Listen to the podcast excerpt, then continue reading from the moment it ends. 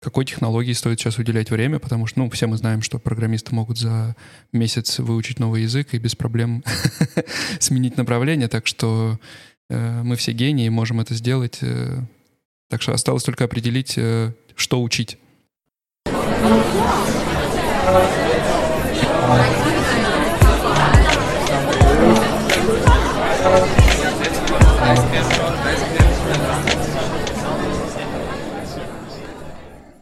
Привет, меня зовут Саша, вы слушаете 81 выпуск «Вас подкаст». Подкаста, где мы обсуждаем переезд и жизнь в Германии. Подписывайтесь на нас там, где вы слушаете этот выпуск, ставьте оценки. А еще у нас есть Patreon, где вы можете поддержать нас материально, и Телеграм-канал, где можно обсудить выпуски с другими слушателями в комментариях. Сегодня мы наконец добрались до той темы, которую мы очень давно уже не обсуждали. Это будет редкий выпуск на айтишную тему. И сегодня у нас отличные гости — Давайте познакомимся. Сегодня у нас в гостях Илья. Привет, Илья. Привет, Александр. И Инесса, привет. Привет. Еще до начала войны было желание записать постковидный выпуск о рынке IT в Германии. И, к сожалению, последние события еще более актуальным его сделали. И э, сегодня мы поговорим о том, как изменился этот рынок. И сегодня у нас в гостях Инесса, она рекрутер и, наверное, не понаслышке знает о том вообще, как э, устроен рынок Германии, как он был устроен раньше, как он устроен сейчас и как же сейчас найти работу в Германии. Расскажешь немного о себе, как давно ты в Германии, чем занимаешься? Да, с удовольствием. Спасибо, Саша, что представил.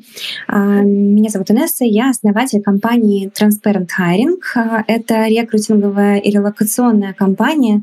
Мы занимаемся, по сути, релокацией IT-специалистов широкого профиля, то есть а, из различных отраслей. Это и дейта, и тестировщики, и сами программисты-инженеры, продукт-оунеры, ну их поменьше, к сожалению, занимаемся перелокацией их в Германию. То есть у нас есть большой пул клиентов, работодателей на немецком рынке от стартапов до крупных немецких корпораций, для которых мы ищем а, сотрудников и занимаемся их релокацией. Так, я сама 12 лет живу в Германии, а, переезжала по рабочей визе, Blue Card, тогда вот виза для высококвалифицированных сотрудников тогда не было, так что пришлось собирать целый талмуд документов тогда для того, чтобы переехать в Германию. Сейчас а, этот процесс значительно упростился, слава богу, особенно для IT-специалистов. Я сама переезжала не как IT-специалист, а в процессе то есть я приехала сюда, работала в бизнес-консалтинге, потом Работала в Амазоне в бизнес-отделе. Затем я переквалифицировалась на IT-специалиста, на продукт-оунера. Работала в Revo, в немецком ритейлере, и там я уже нанимала в мою команду людей. Я была тем лидом. А, и потом я начала работать в крупном международном банке здесь, в Германии, в Мюнхене. А, и здесь я руковожу проектом Nearshoring, то есть IT-аутсорсингом в другие страны. А, и строю этот проект, выбираю страны, команды, а, сотрудников. По сути, да, вырастила этот бизнес внутри компании. Ну и параллельно несколько лет назад мы открыли собственный бизнес по релокации IT-специалистов. Это вот компания Transparent Hiring. Ну, параллельно я иду, веду еще Параллельно я веду еще YouTube-канал также называется «Как я, Инесса Тихонов», а, в котором рассказываю о как раз о том, как переехать в Германию и как построить здесь карьеру IT-специалистом. Живешь в Мюнхене, да? Да, живем мы в Мюнхене. Ну вот недавно переехали, как начался ковид, а, под Мюнхен а, в такую альпийскую деревню. Ну, у нас тут такой южный состав собрался. да. Илья, ну расскажи тоже о себе немного. Как давно в Германии? Кем работаешь? Привет, Александр. Меня зовут Илья. Э, как я уже сказал, я тоже в IT. А, четыре года я нахожусь в Германии. За это время я поработал уже на нескольких фирмах. Приехал я сюда ну, тоже по Card. Программа Card уже была, в отличие от NS. В принципе, переезд был достаточно несложный. Здесь уже на рынке труда я немножко попрыгал на разных вакансиях, в разных фирмах. Я вот поработал а, Infosys, это большой индийский, э, я даже не знаю, как сказать, консалтинговая IT-компания. Сейчас я работаю в Fujitsu. Э, и до этого, до переезда в Германию, у меня порядка было 15 лет работы в IT. Я работал в основном в крупных банках западных. Это Росбанк, G-Money Bank, Deutsche Bank. И чуть-чуть поработал в системных интеграторах в российских. В данный момент в Fujitsu я в основном специализируюсь на направлении IT-инфраструктура, Citrix, а, виртуальные рабочие станции и все с этим связанное. Ну, то есть такой современный сисадмин, если так можно сказать, да? Ну, наверное, можно сказать, да. Я вырос из сисадмина, сейчас больше это, наверное, какой-то solution архитект. То есть я больше формирую требования для решения, какие-то дизайны делаю подобного рода, да, э, работу рассчитываю, все в таком духе. Но в данном случае в Jitsu здесь у нас нет разделения как такового на архитектуру и поддержку, и поэтому у нас от проектов до э, закрытия тикетов все вместе в одном отделе происходит. У нас, то есть, люди достаточно универсальные в команде. Ну, интересно будет послушать, потому что про разработку всегда много информации и много... И, вып... и у нас было много выпусков касательно разработки и работы в разработке в Германии. А вот то, что все, что связано, все, что вокруг разработки, это всегда редкость и, и от того более интересно и полезно. Ну, начнем, наверное, этот выпуск с каких-то общих моментов и требований к релокации, а, что изменилось, что осталось по-прежнему. А, и в конце уделим также внимание а, релокации и устройству на работу беженцев из Украины, которых сейчас э, очень много приехало в Германию, и в том числе много айтишников, потому что на Украине было и до сих пор есть очень большое сообщество айтишников и разработчиков, в том числе работающих на западный рынок, Поэтому не затронуть это будет неправильно. Давайте, наверное, для начала такой общий овервью сделаем. Я посмотрел, у нас последний э, айтишный выпуск был еще самый в самом начале ковида. Э, мы там обсуждали, как вообще проходит весь процесс от собеседования до контракта, можно ли выжить в немецком кровавом интерпрайзе. Но прошло уже много времени, почти два года, и тут возникает вопрос, есть ли какие-то изменения, что вообще э, случилось сейчас с рынком? Э, все так же нужны IT-специалисты в Германии, как и были э, до этого? А можно я попытаюсь ответить на этот вопрос, но не как HR-специалист, а как э, непосредственно участник этого самого IT-рынка. С точки зрения инфраструктуры, инфраструктурных проектов э, и этой самой отрасли, могу сказать, что э, после ковида открылось и э, началось движение в сторону home office, то есть удаленная работа, нет необходимости приезжать в офис. Многие компании это прописали у себя в договорах, в контрактах, то есть не просто на уровне договоренности внутри отдела там или департамента, а именно уже формально, что человек может работать полноценно из дома. А, таких вакансий стало по моему направлению, еще раз напоминаю, IT-инфраструктура, наверное, 80%. Люди сейчас спокойно, охотно разрешают сотрудникам работать из дома, не испытывают каких-то угрызений совести и каких-либо сложностей с этим, потому что немцы достаточно вообще были консервативны в работе из дома, и к любым вот таким попыткам они как-то с осторожностью и опаской подходили. А сейчас э, вполне работа из дома — это как норма становится. Даже для Германии, которая, как мне кажется, достаточно консервативна в этом плане. Да, могу сказать, что даже в той компании, где я работаю, я работаю в Декре, это такая довольно немецкая э, компания. Э, но вот по последним данным, после возврата в офисы. Нам нужно будет туда ходить максимум два раза в неделю, что уже большой прогресс. То есть три дня в неделю хоум-офиса — это ну, неплохой результат, так скажем. Я соглашусь с вами, и давайте я попытаюсь а, раскрыть а, этот вопрос а, с точки зрения рекрутинга. Вот в самом до ковида я абсолютно согласна с вами, рынок был безумно консервативный. А, то есть договориться о хом-офисе даже раз в две недели было катастрофически сложно. То есть нужно было быть там семи пядей во лбу и уметь договариваться со своим а, менеджером. А после ковида рынок прям кардинально изменился, радикально, в рекордные сроки. И действительно рынок супер консервативный по сравнению с другими европейскими странами. А, и несмотря на это, да, большинство компаний перешло на гибридную модель, то есть а, на работу нужно ходить 2-3 а, раза в неделю. В некоторых компаниях эти 2-3 раза в неделю четко закреплены, например, понедельник, среда, пятница. А остальные дни можно выбрать, или некоторые, э, ну как, остальные дни можно работать из дома, но я должна сказать, что многие компании продолжают радоваться, если и остальные дни выходите в офис. Тут это вопрос доверия, конечно. А, есть компании, которые перешли на полный ремоут, но вот честно я бы сказала, что это процентов 20 из наших клиентов. Вот процентов 80 а, хочет все-таки такую гибридную модель, а, частично home office, частично работа из офиса. У некоторых компаний, например, закреплен один день четко в неделю, в который все должны быть в офисе, и, допустим, еще два дня можно выбрать, в которые а, хотите ходить в офис. А в плане вакансий ты можешь сказать, насколько вообще есть ли какие-то изменения?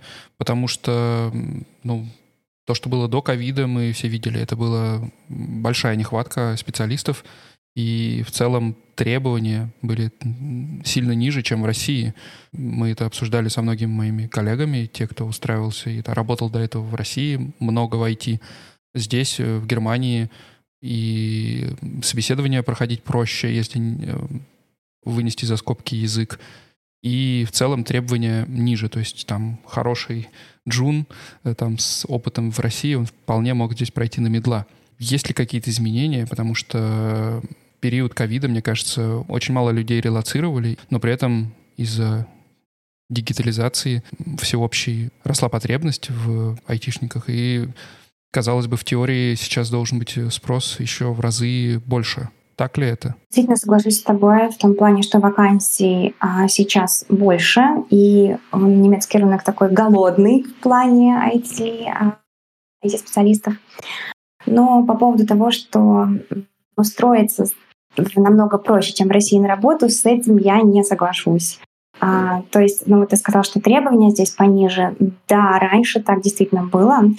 А, и, возможно, вот первое интервью, когда вот просто идет такое знакомство и дают парочку вопросов, а, чтобы проверить техническую компетенцию, мне кажется, действительно вопросы а, более простые, чем задают в России или в СНГ в целом.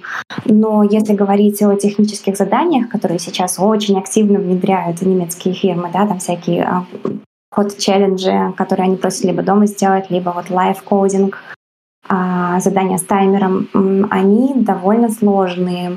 И нет такого, что да, вот русский специалист, российский специалист с а, джуновским уровнем мог бы пройти задание на мидла. То есть мы такого не наблюдаем. Наоборот, мы наблюдаем сейчас довольно большое количество даже отказов вот именно из-за того, что технической компетенции нет. Да, ты правильно сказала, скобки оставляем языки, да, скобками оставляем языки. А, но по поводу технических компетенций, технических скиллов не могу сказать, что требования ниже. И то, что вот говорят программисты, которых у нас интервьюируют, и то, что я вот часто нахожусь, а, присутствую в этих интервью, клиентами. Видно, что программистам сложно.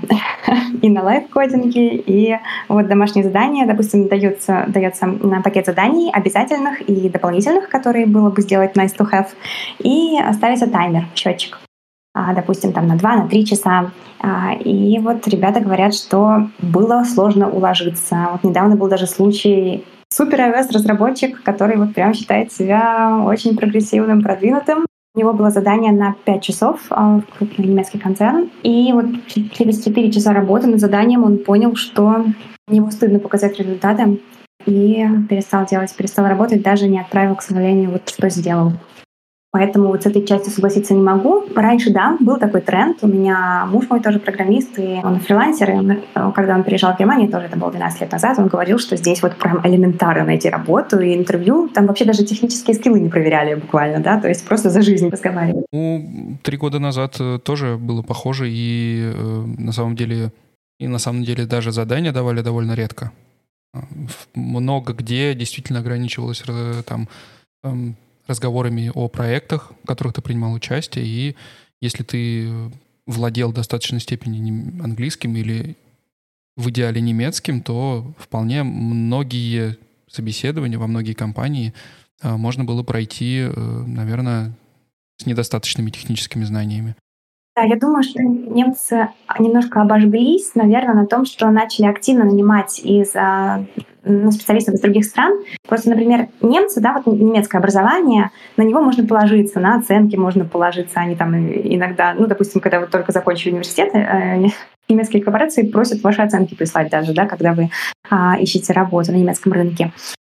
И они знают, что на немецкое образование и систему оценок можно положиться. И они думают, что, наверное, по всему миру так. И вот мне кажется, то, что я, ну, то, что я вижу, то, что я получаю фидбэк там, от компаний, а, почему вот такие кардинальные изменения произошли, почему они стали вводить и код, э, code challenge, да, дома, ну, да, как домашнее задание, и вот этот live coding, и потом еще техническое интервью. А, вот потому что они набрали ребят из других стран, которые, как оказалось, не не, влада, не обладают такой технической компетенцией, которую они ожидали. А ребят еще и пришлось релоцировать, да, и, соответственно, а да, вызывать домой, ну, social skills не позволяют, да, или какая-то, ну, ну совесть, наверное, да. А, то есть очень сложно расстаться с сотрудником, которого вы релацировали, потому что вы, по сути, ну, приютили этого человека, да, взяли за него ответственность. И вот было несколько таких моментов, ну, некоторые фирмы делятся своим опытом, что тяжело расстаться с таким человеком, не дают какой-то срок, там месяц-два, поищи, пожалуйста, работу где-то в другом месте, что для человека, который не релацирован, а просто устроился на работу на немецком рынке, да, в течение испытательного срока теоретически можно уволить в течение двух недель. Но вот тут, когда релацировали, дают побольше срок, но не все, да, некоторые, если гуманный менеджер.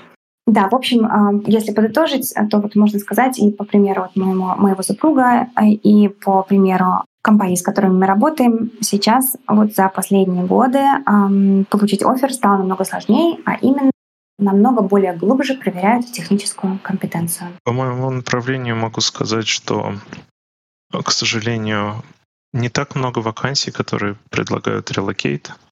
Наверное, нет здесь сложности какой-то в техническом плане. Наверное, сложность в том, что а, в 90% случаев требует немецкий свободный, не английский. И это усложняет входной порог. И э, второй момент, я вот смотрю, например, у нас на сайте нашей фирмы, в нашем департаменте порядка там сотни вакансий открыты. Они вот как висят, они висят месяцами. Никто их не может закрыть. Не потому что как бы зарплата маленькая или еще что-то, потому что все эти вакансии, они все-таки рассчитаны на людей, которые уже, наверное, здесь находятся, и они не готовы эти вакансии предлагать вовне не готовы людей релацировать, еще что-то. Вот по моему направлению, мне кажется, это основная проблема, что вакансий много на внутреннем рынке, но вовне почему-то эти вакансии не транслируются. Ну, то есть э, вот эта мантра стандартная, что переехать куда пере, переехать хоть на какую-нибудь вакансию сюда и потом через год искать здесь работу уже намного-намного проще, она все так же актуальна. По моему направлению, да. Более того, я могу рассказать свой опыт переезда. Я, наверное, полгода рассылал там, я не знаю, десятки, если там не сотни резюме, никто просто не отвечал. Или были вежливые отказы, даже до собеседования не доходило технических. А, я переехал в какую-то небольшую фирму в городе Розенхайм в Баварии. Фирма оказалась, к сожалению, не очень для меня интересно и не очень интересно для моего опыта. Это была такая типичная классическая маленькая IT-фирма, да, где у них была база клиентов, с которыми они а, хорошо дружили, они их обслуживали. И как бы вот на этом все это заканчивалось. И буквально через 10 месяцев после приезда я нашел уже новую работу в компании Infosys. Это очень большая компания, э, и там уже у меня были большие действительно проекты. И э, хочу сказать, что когда я откликался еще из Москвы, вообще никто не отвечал. А здесь э, по приезду, когда у тебя достаточно опыта, ты можешь, можно сказать, можешь здесь уже выбирать, куда ты хочешь пойти. Основной нюанс и критерий здесь, как людей оценивают, если ты, допустим, на сеньор уровне, то уже меньше по моему направлению технических вопросов больше уже смотрят soft skills, то есть насколько ты хорошо общаешься, насколько ты дружелюбный человек, насколько ты хорошо впишешься в команду и э, подобного рода. Ну, насколько я помню, оно, в принципе, на всех направлениях. Довольно значительную часть интервью составляли как раз э, разговоры за жизнь и проверка soft skill ов. Ну, по крайней мере, насколько их возможно проверить, да, то есть в, э, в каких-то случаях там просто правильные слова назвать, в каких-то случаях это превращалось просто в такую беседу. Но софт-скиллы, они здесь действительно играют довольно большую роль. По-моему, это всегда было и до сих пор также остается. Да, я полностью согласен, потому что я вот смотрю, какие-то у меня знакомые ищут работу сейчас из России, хотят переехать и так далее. Основная проблема, как мне кажется, специалисты из России или, допустим, из стран СНГ, да, что э, люди делают упор на техническую составляющую, на свои скиллы, хотя по факту я бы больше, наверное, фокусировался на soft skills, умение общаться на уровне английского языка, или на уровне немецкого языка, это гораздо, как бы, мне кажется, важнее, потому что за технику можно не так сильно волноваться, а вот если ты не умеешь общаться с людьми, это уже гораздо глубже и сложнее исправить. Тут я с вами тоже полностью соглашусь. Софт-скиллы совершенно однозначно надо прокачивать большинству ребят. И более того, не просто soft skill ы в общении, но и soft skill ы в резюме. А, очень часто получаем резюме вот такие, знаете, супертехнические, где ни слова не написано о человеке. И как ни печально бы это ни было, в начале нашей карьеры мы просто переправляли такие резюме нашим клиентам и получали а, отказы даже в приглашении на первое интервью, потому что вот просто не хватало soft skill ов, а клиенты не могли, работодатели немецкие не могли понять, что это за человек. А, адекватный, неадекватный, да, нужно рассказывать немножко о себе даже в резюме. Сейчас мы просто сами переделываем резюме и даем совет ребятам, а, что нужно добавить, про что расписать а, немножко поглубже, подетальнее. Да, и по поводу интервью совершенно однозначно софт-скиллы нужно прокачивать. И вот как Илья-то сказал, нужно а, стараться а, быть дружелюбным на интервью, может быть, там иногда улыбнуться, не строить из себя буку. Некоторые, мне кажется, думают, что а, с таким грустным и серьезным выражением лица они выглядят более умно. Ну вот нет, в Германии так не работает. И нужно, ну это как, мне кажется, интервью — это проверка на человека на адекватность вот, где проверяется, как вот вы сказали, да, и софт-скиллы, и а, техническая компетенция. И более того, вот первое интервью, оно чаще всего идет именно behavioral, то есть там большей частью проверяют софт-скиллы.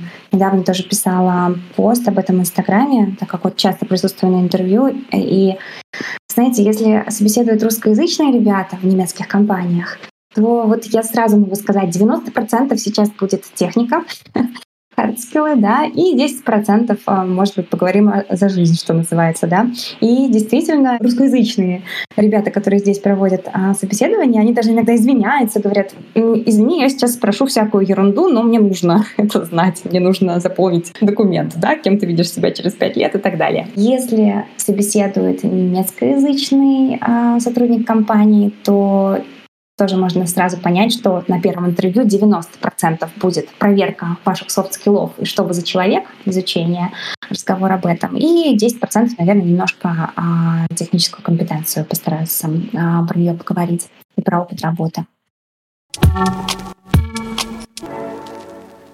По поводу языка тоже вы затронули интересную тему. Опять-таки, вот когда мы переезжали, когда я переезжала 12 лет назад, вот практически весь немецкий рынок, он разговаривала на немецком, даже айтишный рынок. Вот буквально была парочка компаний, наверное, днем с огнем. Вот просто было их даже не найти, по пальцам можно было пересчитать, а, которые говорили на английском. И вот за эти годы тоже, слава богу, рынок а, сильно либерализовался в плане языка. И сейчас найти работу на английском более чем реально. То есть, ну, это, к сожалению, все таки мне кажется, ну, не такой рынок, как ну, вот, наверное, в Португалии, где, может быть, больше говорят на английском, да, или в Голландии совершенно однозначно больше говорят на английском языке в компаниях. Вот здесь я бы сказала 50 на 50. Хороший результат 50 на 50, потому что раньше это, чтобы хоть как-то повысить свои шансы, мне кажется, немецкий — это просто то, во что стоило вложить там год, чтобы увеличить свои шансы там хотя бы до, до какого-то приличного процента. Да, согласна. Это большой прорыв для немецкого рынка, совершенно однозначно. А сейчас немецкий язык не обязательный. То есть действительно есть вот эти компании, наверное, еще динозавры, которые не перешли на английский язык в сфере разработки и продолжают искать себе немецкоязычных сотрудников. И им становится все сложнее и сложнее. Да? Приходится за таких сотрудников платить больше денег. В то же время появились вот компании, даже ну, вот немецкие компании, где менеджмент говорит на немецком, а разработчики говорят на английском, либо вот перешли, либо появились а, компании, которые полностью перешли на английский язык, да, и таких появляется сейчас все больше и больше. Но тут я должна э, тоже подчеркнуть, что Английский язык и требования к нему в Германии ощутимо выше, чем в странах СНГ.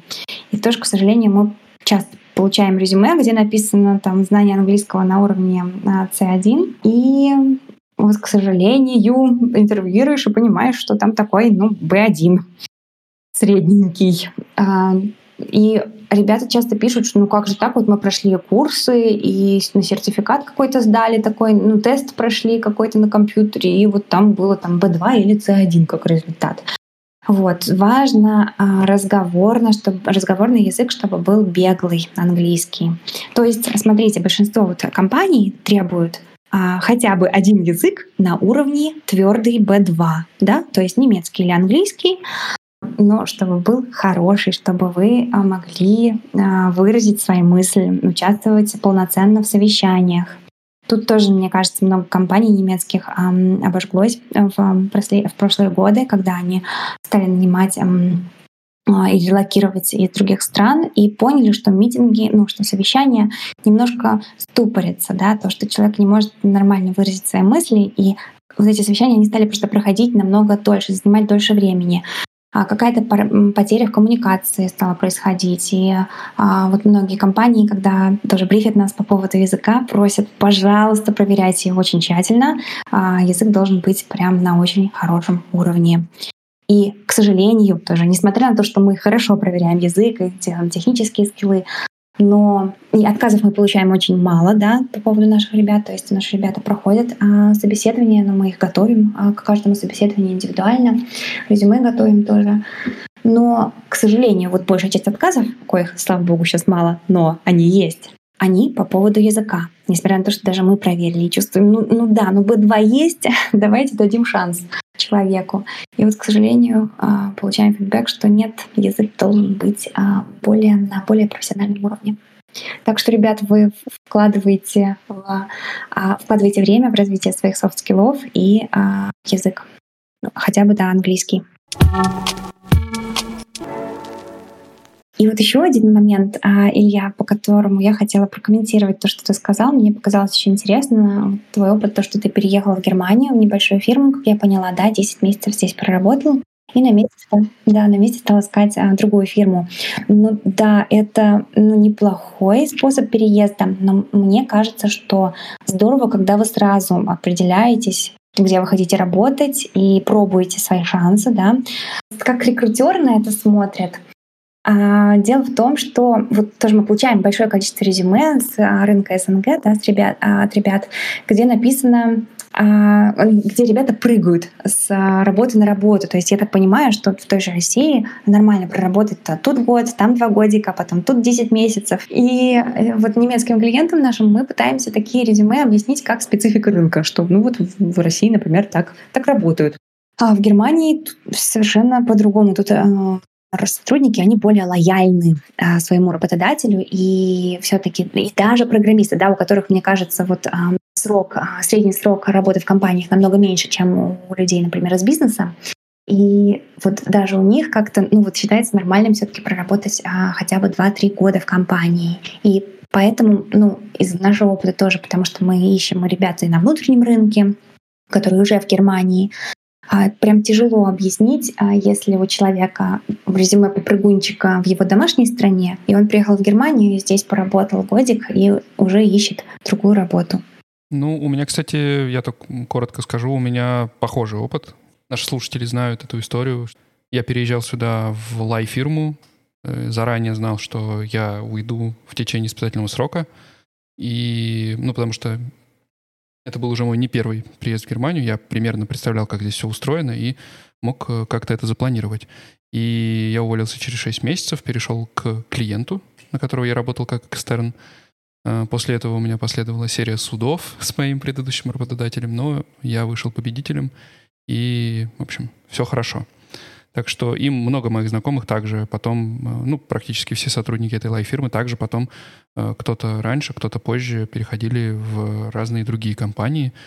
Поэтому, наверное, это не совсем хорошо скажется на твоем резюме, но я не думаю, что это критично и поставит на тебе крест. Да, да, я согласна. Ну, что греха таить, я сама переехала, когда вот в консалтинговую фирму в Германии, это был мой первый работодатель. Я не знала, еще не совсем ориентировалась, как и что здесь, как, какой ну, work-life balance, как вообще люди работают. И я должна сказать, что вот этот мой первый опыт, он был супер нетипичный для немецкого рынка. А мы работали там вот с 9 утра до 2 ночи каждый день. Вот такая была специфика консалтинга. И я тоже сменила своего первого работодателя. Да, я через 7 а, месяцев или 8 месяцев уволилась из этой консалтинговой фирмы и ушла работать в Amazon. Но я должна сказать, что вот все мои предыдущие работодатели очень активно меня спрашивали, что же такое случилось в первой компании, почему вы там проработали все 7-8 месяцев что произошло, да. То есть это не поставило крест на карьере, совсем нет, но это явно ее не забустило. Ну, нужно быть готовым к вопросам на этот счет. А, насчет консалтинга, действительно, а, вот то, что я видел, я просто работал на проектах с разными консалтинговыми компаниями у заказчика а, в Инфосисе, например. И э, я так понял, что набирают очень часто стажеров студентов, и они работают до победного конца. Действительно, до 8 до 9, чтобы там завершить проект, какие-то там KPI показать, еще что-то. Но для Германии, наверное, это нетипично. Это просто люди по незнанию, по неопытности готовы этим заниматься. Абсолютно согласна с тем, что это вообще нетипично для немецкого рынка. То есть здесь действительно очень серьезное, очень а, такое гуманное да, э, трудовое законодательство на стороне сотрудника, но а не на стороне работодателя. То есть оно очень защищает сотрудников компаний. А, и а, здесь очень здоровый work-life balance. То есть, а, мне кажется, он один из самых взвешенных среди всех европейских стран. Я бы сказал, что здесь эм, прав у сотрудника настолько много, что он становится бессмертным да, после прохождения испытательного срока. Но не почти, не бессмертным, скажем так, да, а его практически невозможно уволить. Да. Если уволят, то он получит огромную-огромную выплату за свое увольнение. И э, в связи с этим э, очень часто можно в больших компаниях встретить людей, которые работают по 15, по 20 лет на одной компании, но надо понимать, что они не настолько мотивированы в работе могут оказаться, как а, свежий переехавший сотрудник, да, то есть и а, вот это вот столкновение, да, подходов к работе, к проекту может немножко, конечно, шокировать вновь переехавшего человека, потому что все-таки специфика работы в России, она достаточно сильно отличается от специфики работы здесь, в больших компаниях, когда здесь больше люди ориентированы на процесс, а в России больше на результат, на какой-то дедлайн, где они должны э, чего-то достичь в кровь бизнесу. А здесь люди должны просто следовать процессу, соблюдать work-life balance и наслаждаться жизнью. Да, ну и давайте, наверное, немного о техническом стеке поговорим. А, как мы видим, довольно много изменений уже произошло в плане требований к техническим скиллам и языку. Когда мы последний раз обсуждали в этом подкасте поиск работы в Германии, то мы сошлись на том, что больше всего вакансий на full stack Java и плюс какой-то из JavaScript фреймворков, Java плюс какой-то из JavaScript фреймворков, и вот такой вот full stack — это обычное дело для крупных немецких компаний. На все остальные языки и технологии был спрос сильно ниже. И интересно, вот у тебя, Инесс, наверное, есть какая-то, может быть, даже статистика в голове или, э, или на бумаге о том, э, кого сейчас ищут больше всего. И вот если у тебя стоит цель э, именно переезд и найти здесь работу, то какой технологии стоит сейчас уделять время, потому что, ну, все мы знаем, что программисты могут за месяц выучить новый язык и без проблем сменить направление, так что э, мы все гении, можем это сделать. Э, так что осталось только определить, э, что учить. Вы знаете, очень сложно выделить вот один какой, одну какую-то технологию. То, что вот мы с компаниями работаем, они настолько ищут разные технологии. То есть, да, и там Java, и Node.js, и даже там на скале ищут некоторые компании. То есть, ну вот я прям не могу выделить что-то одно, да, фронтенд тоже там, ну, кто React, кто Angular. Скорее про количество вопрос. Вот есть ли такое вот смещение в сторону какой-то одной технологии, что вот на ней, вот по остальным, там, по каждой технологии, условно, 3-4 вакансии, а вот по каким-то технологиям, как раньше было Java плюс э, JavaScript Full Stack, там, не знаю, 30 вакансий? Или сейчас вот более равномерно все это уже распределилось, и компании пробуют новые технологии, запускаются новые стартапы тоже, которые стараются там ногой на расте что-нибудь делать. Изменения точно произошли, потому что доля Java точно совершенно однозначно уменьшилась. Да? А, но я не могу сказать, что появилось что-то вот такое ведущее, вот точно нужно вкладывать в эту технологию. Нет, я бы сказала, что вот все так а, размазалось. Ну, то есть мы не можем взять вот а, и сфокусироваться даже на какой-то группе а, разработчиков, которые специализируются на одной технологии. К сожалению, нет даже вот такой возможности, потому что ищут вот совершенно с разнообразнейшими а, технологиями специалистов. Поэтому вот по поводу того, что нужно выучить, я бы тут не сказала, что, ребят, бросайте вот это и учите вот это. Я бы вот больше сориентировала на то, что а, вот в чем вы хорошо специализируетесь, вот продолжайте точить это и лучше свое время посвятите а, изучению иностранного языка, чтобы довести его до ума, и прокачки soft skill ов. Недавно у нас тоже был такой а, пример. Я разговаривала с разработчиком на Angular е, и ему почему-то показалось, что React в Германии ищут больше. Он сказал, давайте я быстренько сейчас, ну, у меня есть свой проект на React, я сейчас быстренько э, там еще парочку проектов э, состряпаю и буду React разработчиком. Вот так делать ни в коем случае не нужно. А, потому что тоже ну, преподаватель смотрит, окей, тут Angular, а вот в последнее время React, не, Angular уже не буду брать этого человека, видимо, ему больше нравится React. А, и я посоветовала этого не делать. То есть я тоже не могу сказать, что React распространен больше, чем тот же Angular. Да? Очень так все взвешено. Ну, то есть действительно равномерная распределенность какая-то, э, равномерно распределены вакансии. Я бы так сказала из нашего опыта. И тоже этому молодому человеку я посоветовала ни в коем случае сейчас не переквалифицироваться на React, потому что Angular, а ангулярщиков ищет огромное количество компаний да, и лучше вот дотачивать, подтачивать а, ангуляр в своем опыте, становиться там сеньором, а, то есть получать как-то развиваться профессионально, это делает ваше резюме намного более а, сильным с точки зрения работодателя. По направлению IT-инфраструктуры могу добавить, что э, очень большое количество востребованы DevOps. DevOps э, с следующим опытом. Это опыт миграции в облака. Э, миграция в облака — это Azure и AWS. Миграции, допустим, каких-то сервисов, которые у заказчика э, локально расположены. И вот э, это перенос почты, например, или, например, миграция какой-то там exchange, э, помимо Exchange, я не знаю, файловых ресурсов, какого-то там бизнес-приложения в Azure. Вот такие специалисты, прям вот действительно много вакансий, почти во всех концертных эти вакансии есть. А, берут охотно с английским. Это прям вот направление, как мне кажется, очень-очень востребовано. То есть Azure и инфраструктура, да?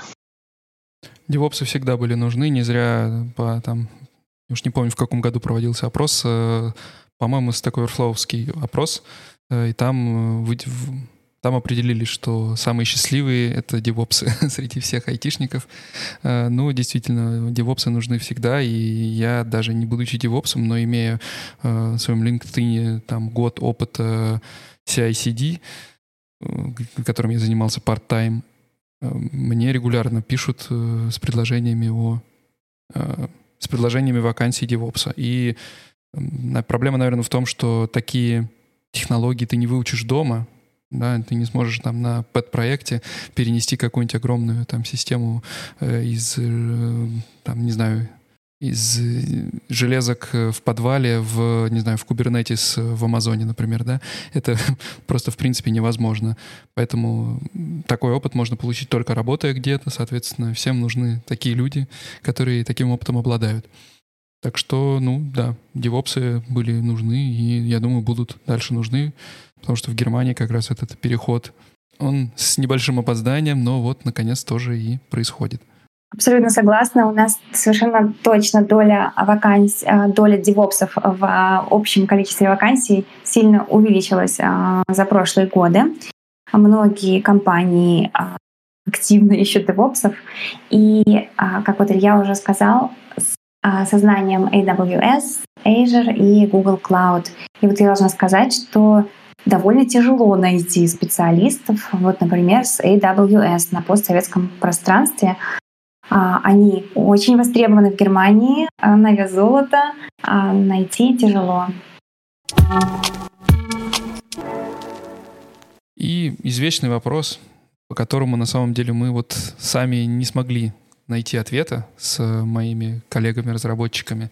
Но я надеюсь, Инесса, что ты сейчас сможешь нам помочь и подсказать, как быть ПМом и системным аналитиком. Потому что в русскоязычном пространстве в последнее время очень много появилось вакансий последние там пять лет очень много вакансий системных аналитиков. Я и сам, на самом деле, долгое время работал системным аналитиком. Они получают в некоторых случаях даже больше разработчиков.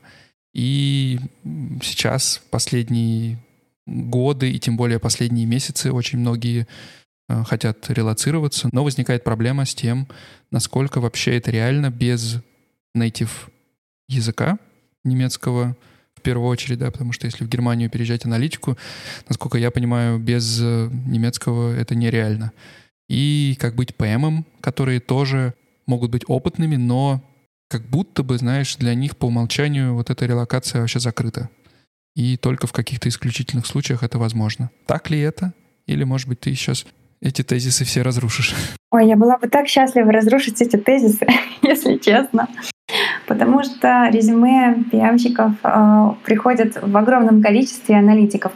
А, ну, давайте разделим рынок в целом не IT, да, вот сначала поговорим про продукт-оунеров, а, PM-ов. Смотрите, а, я вот рассказала, что немецкий рынок делится примерно 50 на 50, немецкоязычные и англоязычные. И немецкоязычные, понятно, мы сразу выбираем. То есть понятно, что если вы разговариваете на немецком а, языке, то, конечно, пробуйте, и если у вас сильный язык, то вы а, на высоком уровне у вас, если немецкий, то довольно высокий шанс получить, мне кажется, работу продукт-оунером немецкой компании. Но мы говорим больше, естественно, про англоязычный рынок. Да? То есть у нас, например, все вакансии, все работодатели, с которыми мы сотрудничаем, они работают только на английском языке да, и заинтересованы в релокации. Так, если рассматривать эти остальные 50% а, англоязычных компаний, то, к сожалению, они тоже делятся на, ну, наверное, я бы сказала, 60-70 а, и 40-30.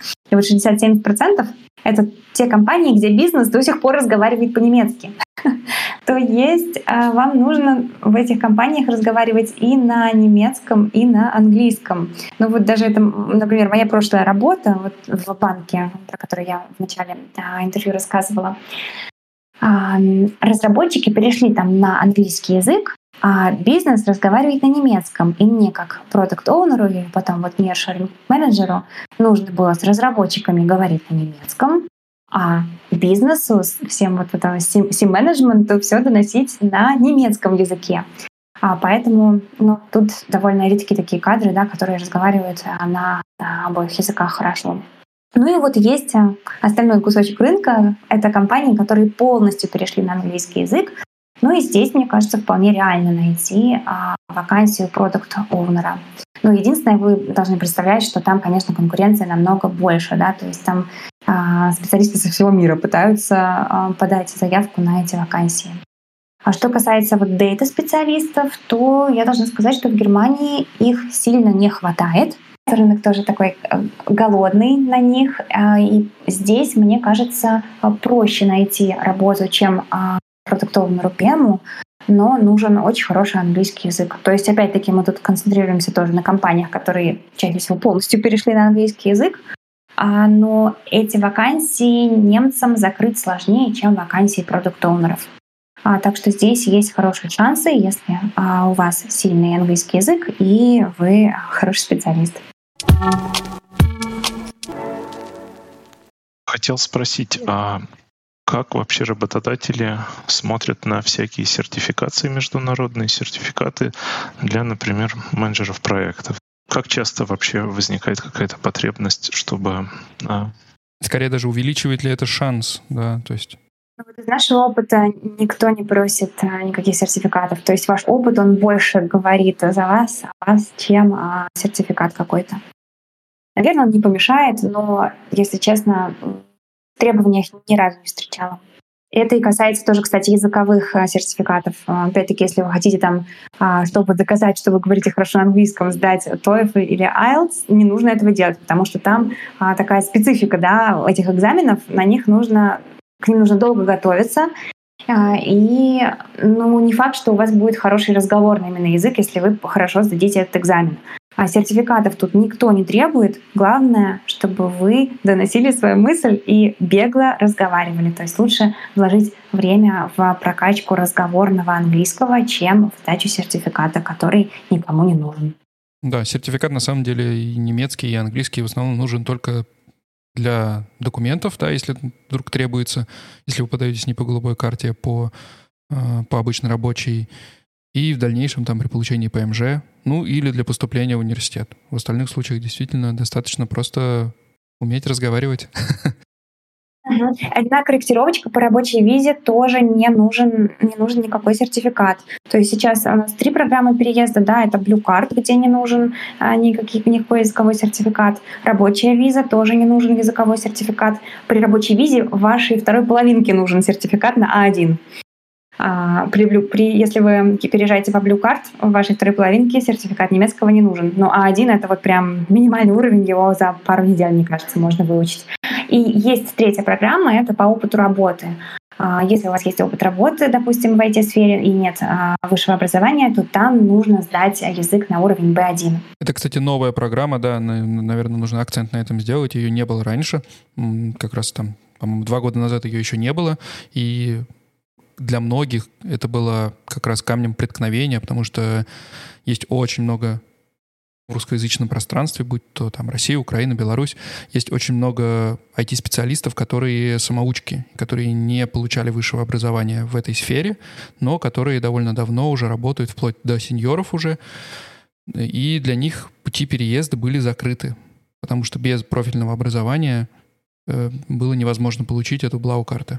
Сейчас же вместо профильного образования можно предоставить подтверждение, по-моему, два или три года опыта. Да, три года опыта работы плюс вот сертификат немецкого на уровень B1, что вполне реально. Да, и еще вот просто это действительно новая программа, э, вышла для IT-специалистов. И вот то, что ты сказал, а, Саша, по поводу опыт, по поводу а, языка, для чего он нужен впоследствии, действительно, если даже вы переехали по Blue Card, по этой голубой визе, а, у вас есть возможность получить ПМЖ в рекордные сроки за 21 месяц, если вы сдадите немецкий язык да, на сертификат. Но при этом, если вы на него не сдадите, то вы можете получить ПМЖ через 33 месяца и сертификат А1. Ну, жить, жить в Германии и не сдать А1, это, наверное, сложно, да.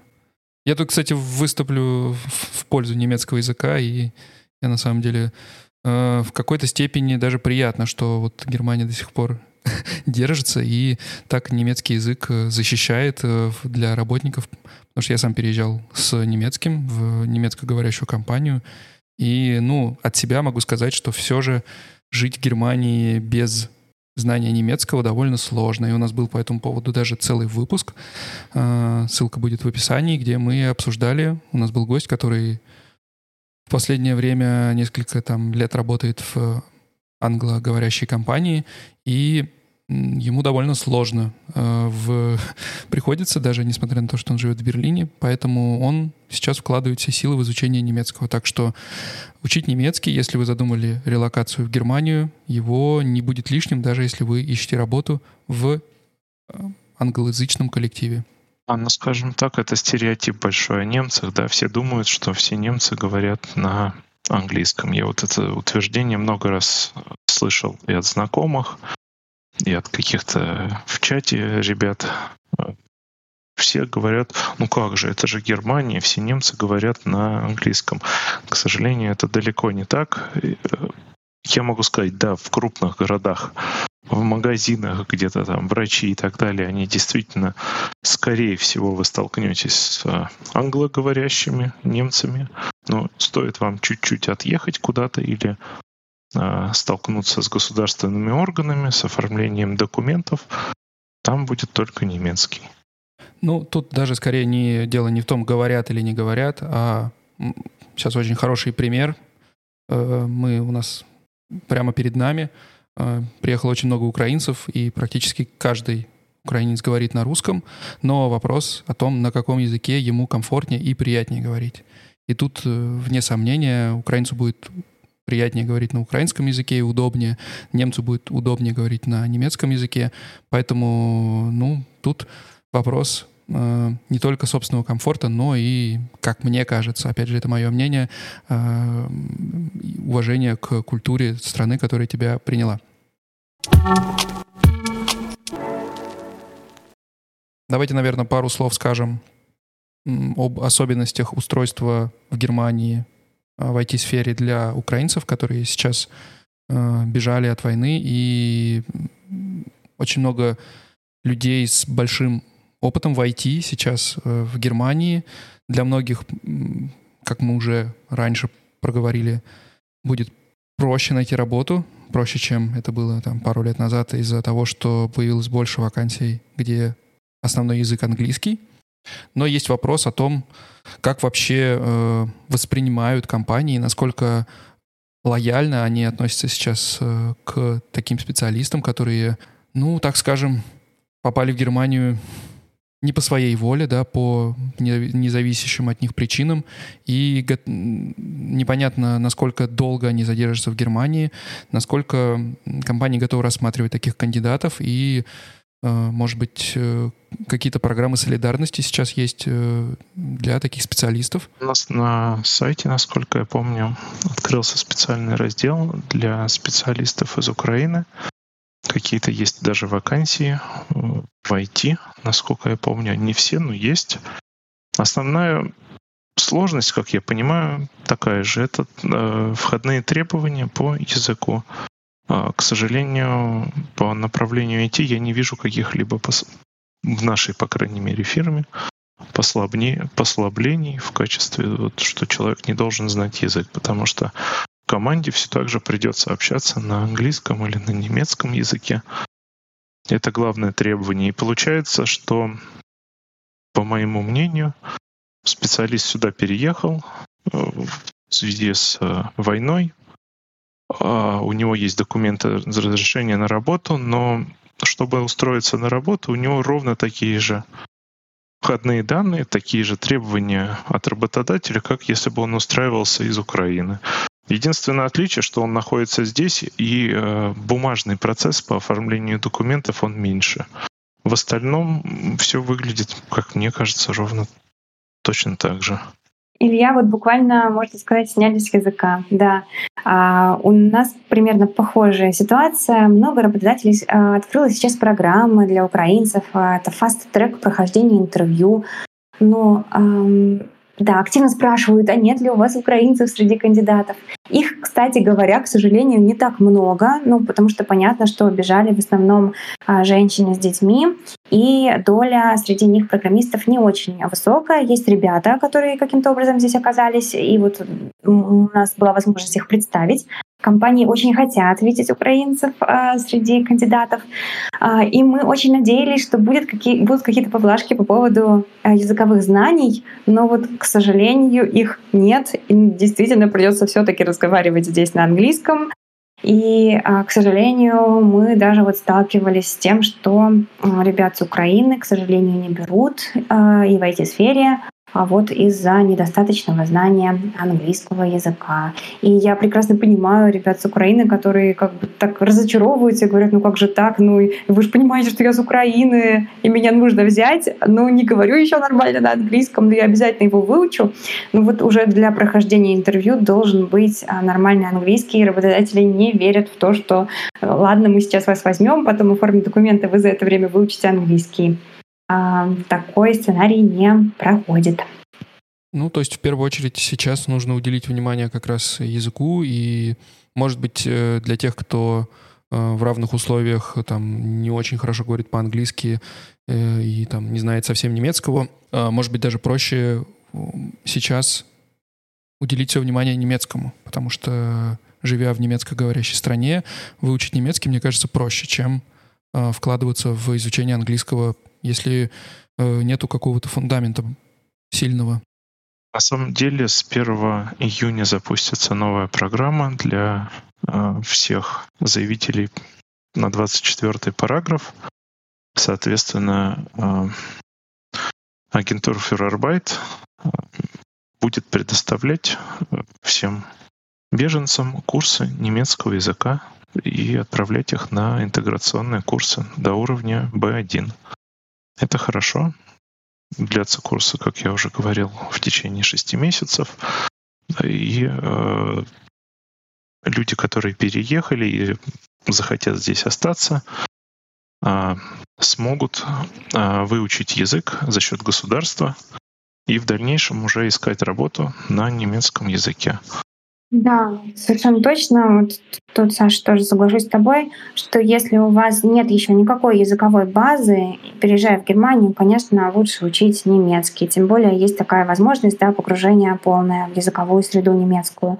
Если у вас есть все-таки какой-то багаж знаний в английском языке, хотя бы там вот на уверенном, хорошем B1 уже владеете языком, то я бы лучше, если вы хотите в короткие сроки получить работу, лучше доточила английский до хорошего уровня, хотя бы B2 уверенный. Дальше бы учила немецкий. Ну и все ссылки на тебя и нас мы, наверное, добавим в описание к выпуску, чтобы заинтересованные люди могли писать тебе, если у вас есть опыт IT и знание языка, достаточный для прохождения интервью. Я думаю, лучшим способом будет обратиться к специалисту, и который как раз поможет в поиске вакансии. И, э, я так понимаю, для кандидатов это бесплатно. Правильно я понимаю? Да, да, да, абсолютно бесплатно, конечно. Мы работаем с компаниями. И да, ребята, пишите. А мы специализируемся на мягкой релокации, то есть Сейчас столько проблем у переезжающих ребят, и мы стараемся сделать релокацию как можно более а, бесстрессовой. А, помогаем сориентироваться, подточить резюме, пройти собеседование, сопровождаем на, всем, на всех этапах прохождения собеседования в немецкой компании. И а, дальше помогаем тоже разобраться, что за офер, а, что означает какая строчка в офере, и помогаем собрать документы и вам, и будущему работодателю. Ну и дальше уже тоже помогаем сориентироваться в Германии. А, так интегрироваться а, в немецкое общество, что называется, да, и решить какие-то такие организационно-бытовые вопросы, когда приехали сюда. Да, вот такой вот у нас обзорный выпуск сегодня получился. Если у вас э, в компании или у ваших знакомых где-то в компании, или, может быть, вы сами владелец какой-то компании, которая э, сейчас активно нанимает, в том числе э, людей из Украины, то пишите, мы добавим э, ссылки на вас в описании к выпуску и, может быть, даже потом какую-то подборку сделаем э, отдельным постом. Это все сейчас очень важно и нужно для тех людей, которые за последние два месяца хоть как-то пришли в себя после пережитого и сейчас начинают э, задумываться о том, чем они хотят дальше заниматься здесь. И сейчас очень важно как раз поддержать этих людей, все ссылки на Все необходимые ссылки на каналы и сайты будут в описании к этому выпуску. А, спасибо, ребят, что... Ребят, а, спасибо, Илья, спасибо, Инесса, что зашли сегодня в... что присоединились к этому выпуску. А, получилось, мне кажется, очень интересно и полезно. Большое спасибо за приглашение. И, ребята, всем удачи с переездом. Большое спасибо, Александр, за приглашение. Всем удачи и как можно скорее найти работу мечты и переехать в Германию. Да, всем пока.